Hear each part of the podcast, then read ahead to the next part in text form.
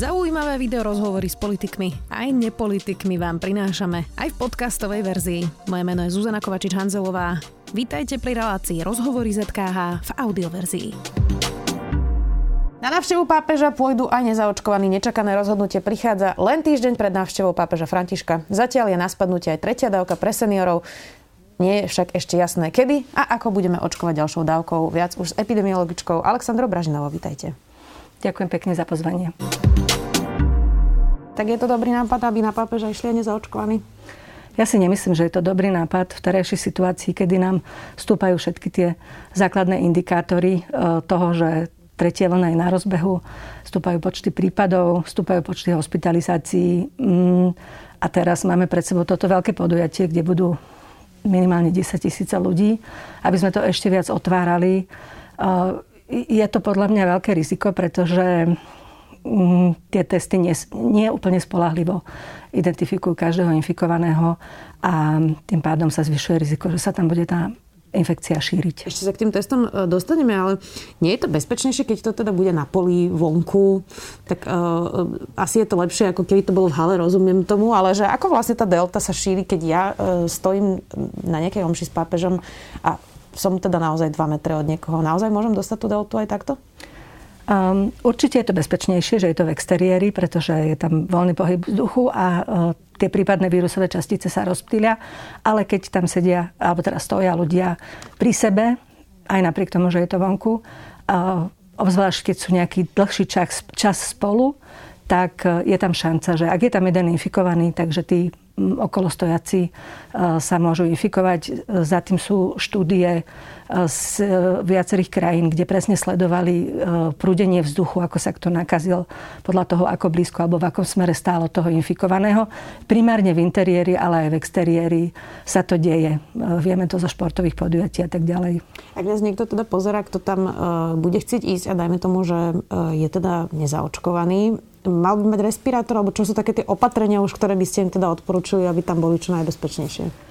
Určite áno, tak pri takýchto hromadných podujatiach sú uh, vyžadované tie, to prekrytie tváre. Dobre, respirátor. Ešte nejaké opatrenia, ktoré by mohol človek tak sám pre seba bezpečnejšie urobiť? Ten základ stále platí. Respirátor, dodržiavanie odstupu plus dezinfekcia rúk pred uh, vstupom a pri odchode. Uh, ak sa jedná o nezaočkovaného človeka, Ideálne je, keď sa sám z vlastnej iniciatívy otestuje ešte pred, dajme tomu dva dní predtým, než pôjde na to podujatie. Mení sa nejako testovanie, keď, prišla, keď prišiel delta variant? E, zmenilo sa to, aká je citlivosť? Či to má vôbec ešte zmysel? Testujeme teraz deti na školách, chceme od ľudí, aby mali antigenové testy, keď idú na pápeža alebo teda do reštaurácií. E, takže mení sa nejako podmienky toho testovania, keď prišiel delta variant, ktorý je teda nákazlivejší? Mm, čo sa, čo sa týka spolahlivosti samotných antigenových testov, tak stále platí to, čo predtým. Sú menej spolahlivé ako PCR testy. Ehm, ten delta variant je vysoko infekčnejší, čiže jeden infikovaný človek nakazí viac ľudí ako človek infikovaný jednej z tých predchádzajúcich variantov a taktiež sa skracuje ten čas medzi tým, kým e, sa u jedného infikovaného prejavia príznaky a nakazí druhého, tak u, u toho druhého sa prejavia príznaky skôr, ako to bolo pri tých predchádzajúcich variantoch. To znamená, to šírenie je oveľa rýchlejšie. Um, antigenové testy e, sú spolahlivé tak, ako to bolo doteraz e, pri opakovanom používaní, čiže keď hovoríme o školách alebo prevádzkach, je potrebné ich používať častejšie ako napríklad keby sme využívali kloktacie testy s následnou PCR diagnostikou. E, keď už sme pri tých školách, veľa sa teraz hovorí o tom, že sa očakáva, že tou deltou sa naozaj tie deti premoria, že to je proste nezastaviteľné. Tak vieme vôbec povedať, že ako rýchlo sa tie školy teda e, premoria? Mali sme tu síce ministra školstva, ale rozumiem, že politik takéto veci nechce hovoriť, e, aby hovoril rodičom, že sa deti ich nakazia za mesiac, dva, ale máme nejaké odhady, ako rýchlo sa to naozaj šíri po tých školách? Neviem o nejakých presných odhadoch. E, vidíme to z krajín, ktoré začali školský rok už skôr, napríklad teraz zo Spojených štátoch amerických, zo Spojených štátov amerických vidíme, že to šírenie v školách je naozaj rýchle. Čiže môžeme očakávať, že u nás síce sme len pár dní po skončení, po e, otvorení školského roka, ale už sa vyskytujú prípady a môžeme očakávať, že už sa budú zatvárať triedy um, a zostanú celé kolektívy v karanténe. Um, ja predpokladám, že to premorovanie bude postupné, pretože závisí do veľkej miery od, nielen od samotnej triedy, ale od tej širšej komunity. Čiže tam, kde je vyššia zaočkovanosť a takisto aj vyššie premorenie v tej komunite, v tom okrese, v tej obci, tak tam bude to šírenie pomalšie. Ale je nevyhnutné, že sa tie triedy budú zatvárať, zostanú deti doma, dajme tomu dva týždne, ak sa karanténa neskráti, potom sa zase otvorí.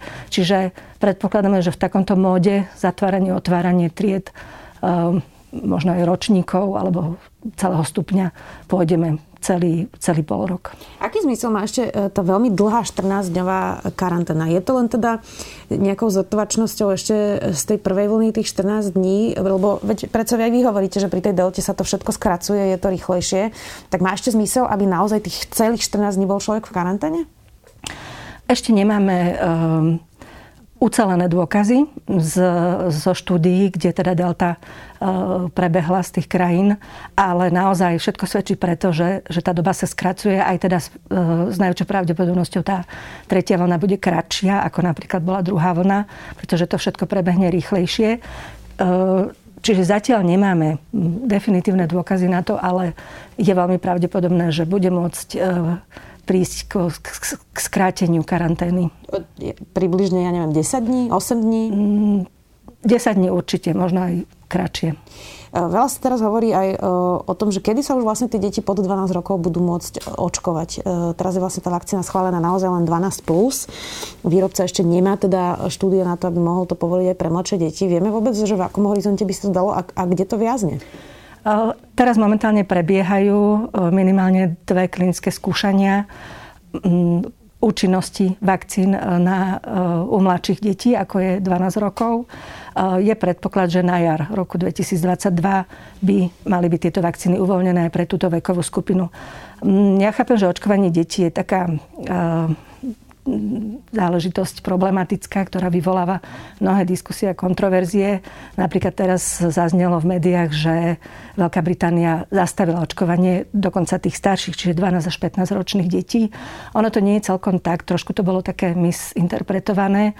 Veľká Británia si len zhodnotila efektivitu očkovania týchto detí a nakoľko je v inej situácii, ako sme my, má oveľa vyššiu zaočkovanosť tých e, najkritickejších, tých starších vekových skupín, tak si mohla dovoliť e, pozastaviť očkovanie týchto detí, pretože si proste spočítali, že e, to nepotrebujú momentálne dosiahnuť.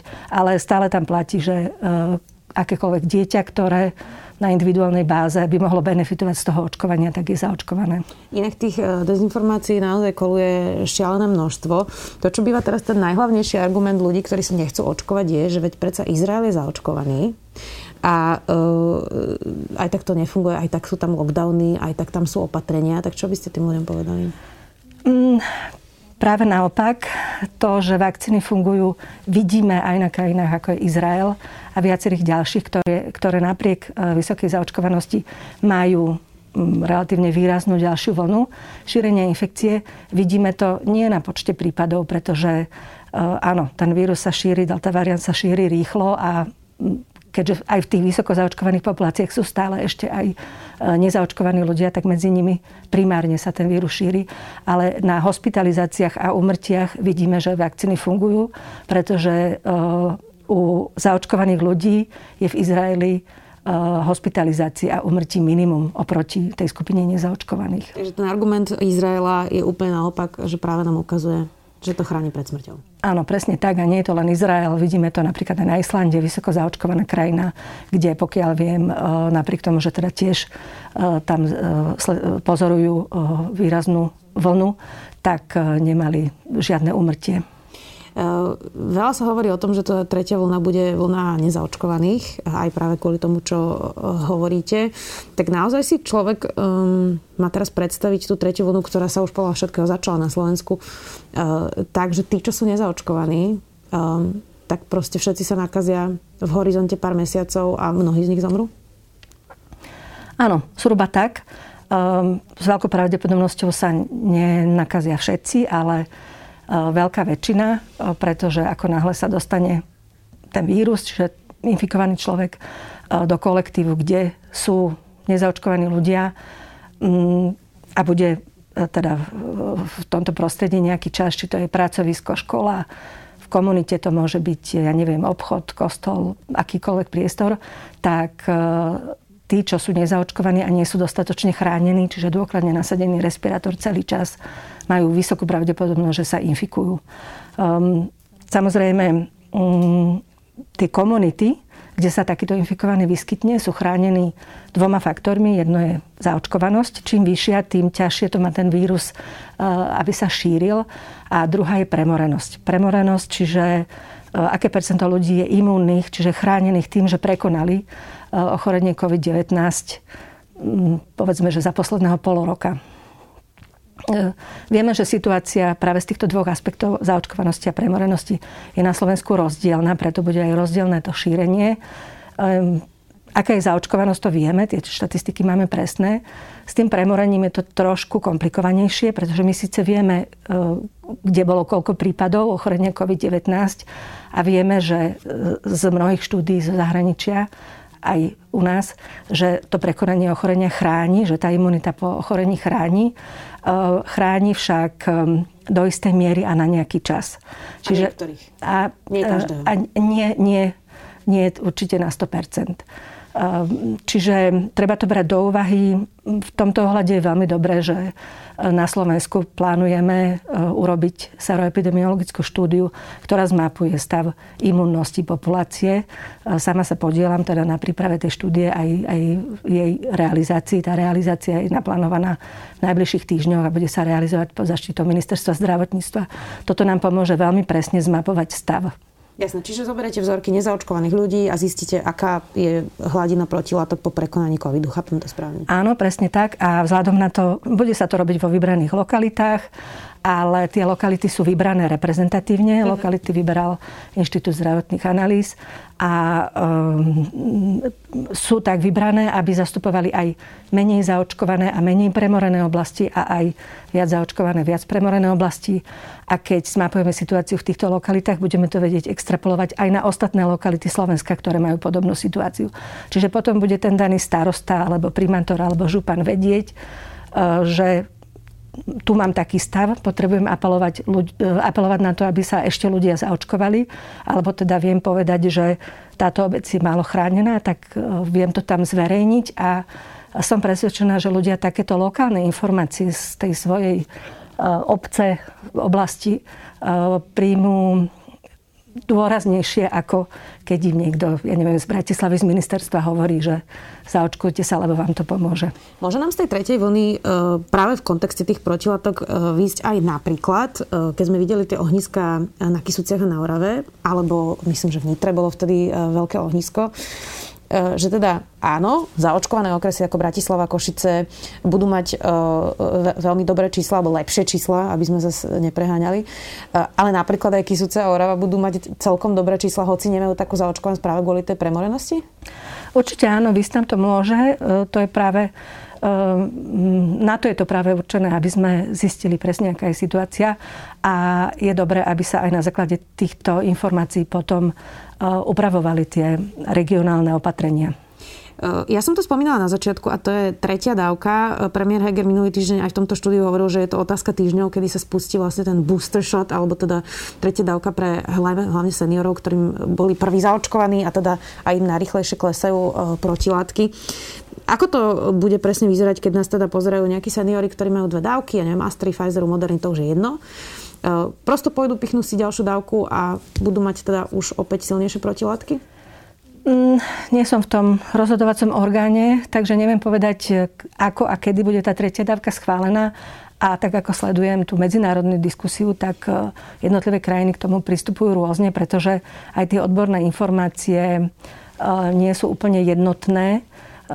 Najmä v tom, že kto presne tú tretiu dávku potrebuje z toho globálneho kontextu je veľká diskusia o tom, že prečo sa my ako vyspelé krajiny tu bavíme už o tretej dávke, keď mnohé krajiny mm, rozvojové nie sú zaočkované vôbec. Takže mm, zase to je pohľad tej globálnej solidarity. E, teda podľa mojich vedomostí a e, podľa môjho názoru je dobré, aby tá tretia dávka bola sprístupnená e, najmä tým ľuďom, ktorí sú ohrození práve tou mm, oslabenou imunitou. Čiže ak nie paušálne všetkým seniorom, tak ľudí s chronickými chorobami, prípadne s e, nejakou liečbou imunosupresívnou. To je inak zaujímavé, že e, spolu s deltou prišli aj iné príznaky. E, už neplatí teda, že iba vysoká horúčka a kašel. Čiže čo má človek sledovať teraz? Nádchu? Mm, áno, je to e, nádcha, bolesť hrdla, to sú také veľmi časté príznaky pri delta variante bolesť hlavy, e, teda nádcha spojená so sekreciou z nosa. Mm, čo nie je častý príznak je to, čo doteraz nám práve pomáhalo odlišiť e, COVID a to je strata chuti a čuchu. Čiže teraz je to skôr ľahšie zameni- ľahko zameniteľné práve s takou bežnou nádchou alebo chrípkou. Ako sa má správať teraz zaočkovaný človek? Lebo veľa hovoríme o tom, že bude to teda vlna nezaočkovaných um, a mnohí zaočkovaní ľudia teraz hovoria, no tak dobre, tak veď my sme zaočkovaní, tak sme v pohode, čiže môžeme byť bez rúšok, môžeme sa vlastne správať ako chceme, lebo ja sa na ventiláciu nedostanem, pretože som zaočkovaný. Čiže čo by ste povedali tým zaočkovaným ľuďom, ktorí majú aj celú rodinu zaočkovanú, čiže neohrozujú nejakého seniora, dajme tomu, keď prídu na návštevu a podobne. Ako sa má ten zaočkovaný človek teraz správať? Toto je tiež taký bolestivý bod, pretože mnohí zaočkovaní um, chcú počuť, že už majú plnú slobodu, môžu robiť e, čokoľvek. Nie je to tak. Ja osobne, sama som zaočkovaná a sama sa tým riadím, odporúčam, aby boli zaočkovaní naďalej opatrní. Samozrejme, očkovanie do vysokej miery chráni pred infekciou, ale nie na 100%. Vidíme to teraz pri delta variante, že tá, tá účinnosť vakcín voči možnosti infikovať sa klesla je zhruba, tie čísla sa v jednotlivých štúdiách rôzne, ale je zhruba medzi 70 a 80 percentami, čiže stále je tu istá šanca, že sa infikujem. Čiže prečo by som sa vystavovala tomu riziku? Radšej nosím naďalej rúško, prípadne respirátor v tých exponovaných priestoroch. Ehm, samozrejme, platí, a to potvrdzujú údaje, to sme už spomínali, z mnohých krajín, že keď sa ten zaočkovaný infikuje, tak e, ten priebeh e, je s veľkou pravdepodobnosťou, alebo teda vo veľkej väčšine prípadov mierny. Ale na čo sa tomu riziku vystavovať, stále je dobre byť opatrný. Ja som videla niekde taký obrázok a e, v podstate podľa mňa to veľmi vystihuje situáciu. Sme stále bombardovaní ako keby šípmi, teda sme vystavení tomu vírusu. A keď som zaočkovaná, tak mám na sebe brnenie, ktoré nie je 100%, mám priezor niekde, možno niekde štrbinu, čiže nejaký ten šíp sa ku mne môže dostať, ale veľkú väčšinu odfiltrujem. Kdežto ten nechránený človek, neočkovaný, je tým e, telom bez brnenia vystavený tým šípom na celej ploche. Jasné, ale to boli také tie, že obchody, reštaurácie, práca, ale e, môžem ísť teda úplne bezpečne pozrieť proste svojich rodičov alebo starých rodičov, keď sme všetci zaočkovaní? Áno, samozrejme, ak sú to uh, starší ľudia, nejakí, majú možno nejaké ochorenia, nejaký zraniteľný, ja by som si nechala to rúško. Ja osobne na sebe aj pri tej návšteve. Vieme už niečo o dlhom covide? Málo sa hovorí uh, o tom, že COVID teda dobre aj človek prekoná, môže mať ťažkosti, ale potom je to ešte dlhý COVID a to sú všetko rizika, ktoré veľmi málo ľudia posudzujú, ktorí sa nechcú očkovať, keď si zvažujú vlastne tie pre a proti. Mimochodom teraz aj poslanec Marian Vyskupič hovoril, že on si teda zvážil tie rizika.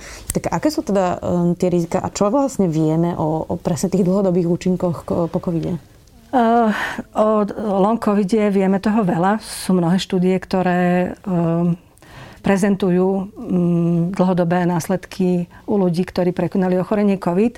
A zjednodušene povedané, mm, ja vôbec nerozumiem tomu, tomu rozmýšľaniu, že si vyberiem, či teda radšej risk, budem riskovať COVID, alebo sa zaočkujem, pretože no ja osobne by som nechcela COVID dostať. COVID-19 je jednak e, samotné ochorenie je dosť nevyspytateľné a ja sa nemôžem spoliehať, alebo teda nikto sa nemôže spoliehať, aj keď má myslí si, že má dobrú imunitu, zdravo sa stravuje, robí všetky preventívne opatrenia, je všetky vitamíny. Nikdy si nemôže byť istý, či zrovna u neho nebude ten priebeh vážny. Mnohí aj naši infektológovia potvrdzujú, že tam majú aj zdravých, aj mladých ľudí na tých oddeleniach a nie všetci teda odídu um, v dobrom stave. Čiže uh, jednak samotný priebeh ochorenia COVID-19 je nevyspytateľný a potom je tu presne ten long COVID, um, u istého počtu ľudí, ktorí prekonali ochorenie COVID-19, pretrvávajú dlhodobé príznaky rôzne. Môžu byť neurologické, vaskulárne, problémy so srdcom a tak ďalej, problémy respiračné. A čo je dôležité, na čo je dôležité upozorniť, je, že tento long COVID je mm, takisto pozorovaný vo veľkej miere aj u detí. Sú štúdie, ktoré hovoria, že dokonca 30 až 50% detí, ktoré mali COVID-19, s tým, že väčšinou deti majú mierny priebeh, alebo dokonca úplne bezpríznakový, ale potom majú dlhodobé príznaky.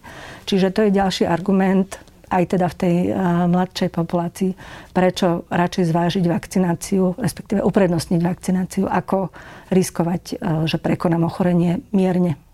Čo hovoríte na ten uh, nápad niektorých osobností, aby teda do RTVS išli diskutovať alternatívni vedci, hoci ja teda si myslím, že to takto asi nemáme nazývať, ale tak zjednodušene to tak nazvime, ale nejaká alternatíva.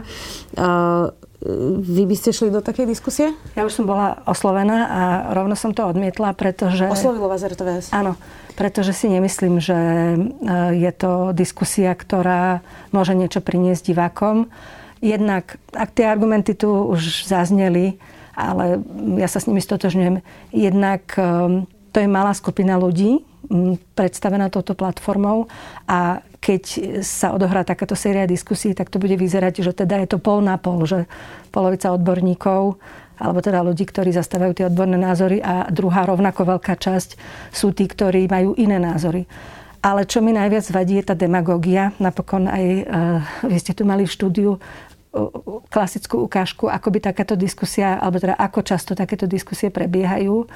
Um, a to mi vadí, že, že v, tom, v tej diskusii to ten, ten um, dajme tomu predstaviteľ tej, tej platformy, ktorá volá po takejto verejnej prezentácii, to stavia ako keby to bolo tvrdenie proti tvrdeniu. Že dobre, vy tvrdíte, že teda vakcíny sú účinné, ja tvrdím, že nie. A divák e, nemá možnosť si okamžite vyhľadať štúdie a skontrolovať, kto má pravdu. Proste dá za pravdu tomu, kto je možno presvedčivejší, možno mhm. sympatickejší, presne. Pričom samozrejme, že to je veľmi nebezpečné. V písomnom prejave je to ľahké vyvrátiť všetky takéto tvrdenia presne dôkazmi pochádzajúcimi z relevantných štúdií, faktami a tak ďalej. Ale pri tej diskusii to môže vyzerať, že, že naozaj, že je to tvrdenie proti tvrdeniu. Um, vy ste hovorili, že na tretiu vlnu nie sme pripravení a potom ste ešte hovorili, myslím, že to bolo v decembri, že budeme takto možno žiť navždy, alebo teda dlhodobo. E, tak stále to platí, že takto budeme žiť dlhodobo navždy? Mm, dlhodobo určite. Navždy to dúfam, že nie. Um, ja som sa práve zamýšľala, aj teda som, som si k tomu študovala nejaké um, odborné názory zahraničné aký teda bude ten ďalší vývoj a mm, stotožňujem sa s takou víziou, že určite je to nadlho, ale naozaj neviem povedať, či je to otázka rokov, alebo mm, či je možné, že do dvoch rokov, dajme tomu, už, už budeme e, naspäť v normáli.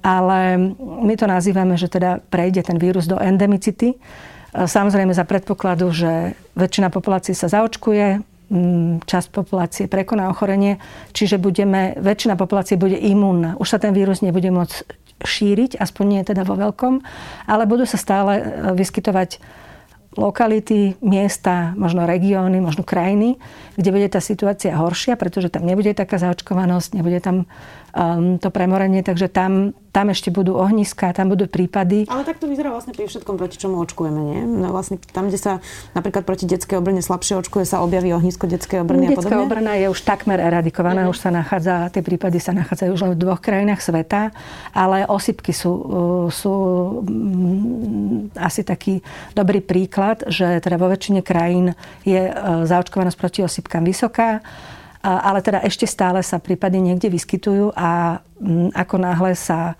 niekto infikuje a zavlečie prípad e, napríklad aj k nám na Slovensko a ocitne sa v komunite, kde sú nezaočkovaní, pretože bohužiaľ za posledných zhruba 10-15 rokov u nás ten počet antivaxerov narastol aj proti tomu povinnému očkovaniu detskému.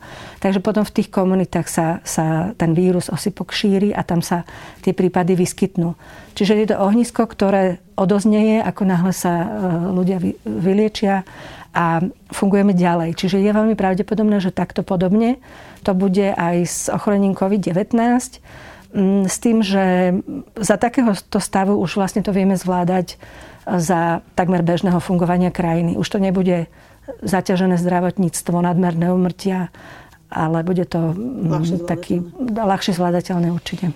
Mám pre vás záverečnú otázku, pani Bražinová. E, je to čisto iba môj pocit, nemám na to teda žiadne exaktné dáta, ale mám teraz taký pocit, že politici, ktorí sú vo vedení štátu, e, tak ako keby um, sa nastavili teraz tak, že už sme teda dali možnosť očkovať. E, tí, ktorí chceli, sa zaočkovali, tí, ktorí nechceli, je to na vás.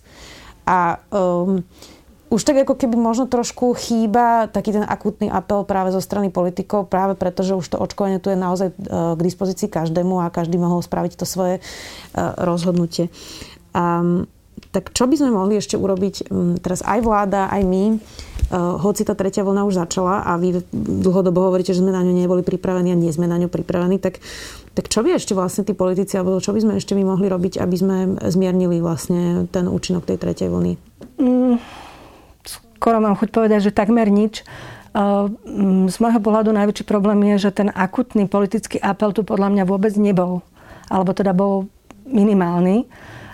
Je veľmi nešťastné, že mnohí politici naši sa tak váhavo, alebo dokonca niektorí aj otvorene odmietavo stávajú voči očkovaniu. A toto je dôsledok. Máme 43% populácie zaočkovanú jednou dávkou 41%, mm, myslím, obidvomi dávkami, čo je žalostne málo oproti iným európskym krajinám. Sme naozaj e, na chvoste. E, a vidíme, že tam, kde sa tí politici za očkovanie postavili, tam to fungovalo. Ja si veľmi výrazne pamätám ten moment, kedy francúzsky prezident François Macron mal taký e, oduševnený prejav na podporu očkovania a e, do druhého dňa sa prihlásilo, myslím, že milión ľudí na očkovanie. Čiže naozaj toto funguje. Tie, Nie, to jasné. len apel, tam bola aj povinnosť, takže vlastne ľudia sa predaj prihlásili, ale jasné, rozumiem. Dobre, to je potom následný mechanizmus, ako, ako to podporiť. Ale um, toto funguje, také tie, tie jasné postoje tých osobností, ktoré sú najviditeľnejšie. Um, ako nechcem tým povedať, že už nemáme robiť nič. Určite uh, každý zaočkovaný sa počíta a teraz to už je ale nie ani o tej kolektívnej imunite, lebo to je taká chimera, ktorá je v podstate v tejto situácii to nedosiahnutelná. Ale je to už o ochrane každého samotného človeka pred deltou, pretože to sme tu už spomenuli, um, takmer jej nie vyhnutia Mm, ja sa obávam, nechcem, aby to vyznalo veľmi negativistické, ale obávam sa, že ten prirodzený vývoj bude taký, že teda tie, ehm, tá situácia sa bude zhoršovať, počty prípadov porastú, porastú hospitalizácie, porastú umrtia a vtedy, keď porastú umrtia, sa tak sa ľudia zase zlaknú uh-huh. a uh, niektorých to s veľkou pravdepodobnosťou príjme k tomu, aby sa dali zaočkovať. To vidíme. A niektorých to už nezachráni.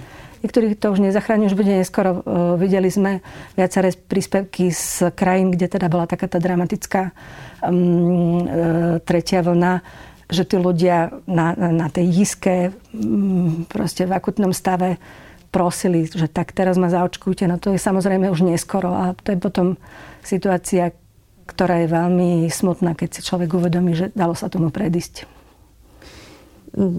v tom leveli frustrácie od 1 do 10, kde 10 je najviac, tak ako veľmi ste frustrovaná, že máme nástroj, ktorý by naozaj výrazne pomohol a nevieme presvedčiť veľkú časť ľudí, aby ho použila?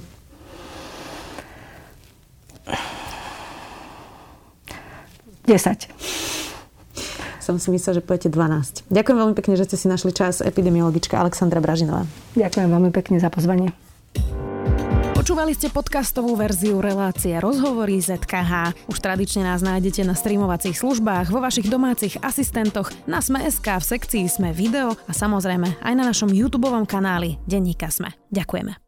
10 tisíce ľudí na Slovensku žijú v extrémnej generačnej chudobe a z tej špirály sami nevystúpia. Potrebujú našu pomoc a potrebujú jej veľa.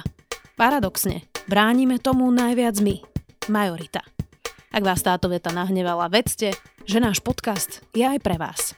Odsudený na neúspech je nový podcast denníka Sme a spolupráci s človekom v ohrození vám od 6. septembra ukážeme, že žiť v osade nie je výhra ani dobrovoľné rozhodnutie. Že Rómovia v osadách nezarábajú na dávkach že chcú žiť lepšie a chcú aj pracovať. Dieťa, ktoré sa narodí do osady, je v našej spoločnosti všetkými okolnostiami odsúdené na neúspech. Volám sa Zuzana Kovačič-Hanzelová a v podcaste Odsúdený na neúspech vám postupne ukážeme, že vymaniť sa z generačnej chudoby rómskych osád na Slovensku je takmer nemožné.